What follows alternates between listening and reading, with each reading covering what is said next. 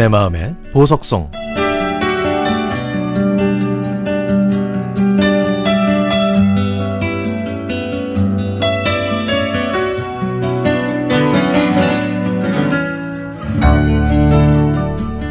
세상에서 제일 맛있는 라면은 군대에서 먹는 라면입니다. 특히 새벽 근무를 마치고 잠자는 전우들 몰래 먹는 라면은 하하 세상 그 어느 진수성찬이 부럽지 않죠. 며칠 전 밤에 텔레비전을 보고 있는데요. 라면 먹는 장면이 나오더라고요. 잘 아시겠지만 그 시간에 라면의 유혹은 정말 치명적이죠. 그 프로그램을 보니까 자연스레 군대 시절이 떠올라 라면을 먹기로 했습니다. 봉지라면을 반으로 쪼개고 봉지 안에 건더기 스프와 분말 스프를 넣고 팔팔 끓는 물을 부었습니다.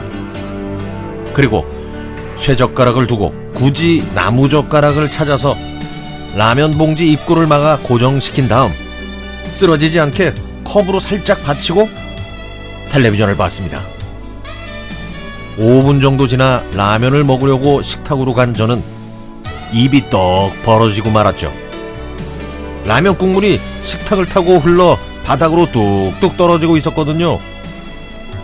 라면 봉지의 이음새가 뜨거운 물에 녹아 그 사이로 국물이 흘러나온 겁니다. 그 라면 국물은 식탁과 그 위에 깐 유리 사이로 야무지게 스며들었죠. 하지만 고민도 잠시 저는 우선 라면을 먹었습니다. 국물이 묻지 않은 식탁 구석으로 라면을 옮겨 나무 젓가락으로 라면을 한 젓가락 먹는데 국물이 빠진 라면은 정말 최악이었습니다. 그냥 버릴까 하다가 다음날 아침에 들을 잔소리를 생각하니 그러지도 못하겠더라고요. 결국 맛없는 라면을 꾸역꾸역 다 먹고는 뒷수습에 나섰죠. 우선 식탁 위는 행주로 바닥은 걸레로 국물을 닦았지만 문제는 식탁과 그 유리 사이로 스며든 국물의 흔적을 없애는 일이었습니다. 조심조심 무거운 유리판을 들어 한쪽에 놓고 식탁을 훔친 다음 유리판에 묻은 흔적을 닦아냈죠. 그런데 원상 복구를 하고 보니까 깨끗하게 닦이지 않은 기름기 때문에 식탁은 무지갯빛이 돌았습니다.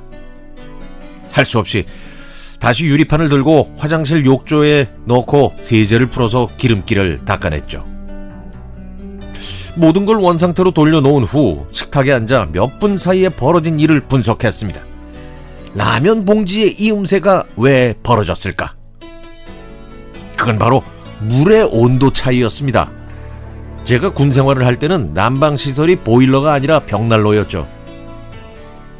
석탄 가루를 물에 개어 얇게 펴서 커다란 드럼통 같은 구조물에 넣어 물도 데우고 내무반 온도를 높이는 그런 방식이었는데요. 벽난로 철판 위 반압에 물을 채우고 올려놓아도 물은 팔팔 끓지는 않고 따뜻한 정도였죠. 그래서 군대에서 라면을 먹을 때는 봉지 이 음새가 버틸 수 있었던 겁니다.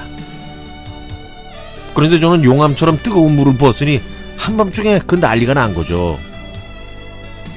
식구들 몰래 완전 범죄를 저지르고 자리에 누우니 이 오밤중에 내가 뭐 했나 싶은 게 참 어이가 없었습니다. 역시 사회에서는 군대에서의 그 맛을 낼 수가 없나 봅니다. 군복을 입고 새벽 근무를 마친 다음 희미한 빛에 의존해 언손을 녹여가며 먹어야 그 맛이 난다는 걸 깨달았죠. 거기에 파도 넣고 달걀도 넣고 최대한 자신만의 조리법으로 끓인 라면이 최고입니다.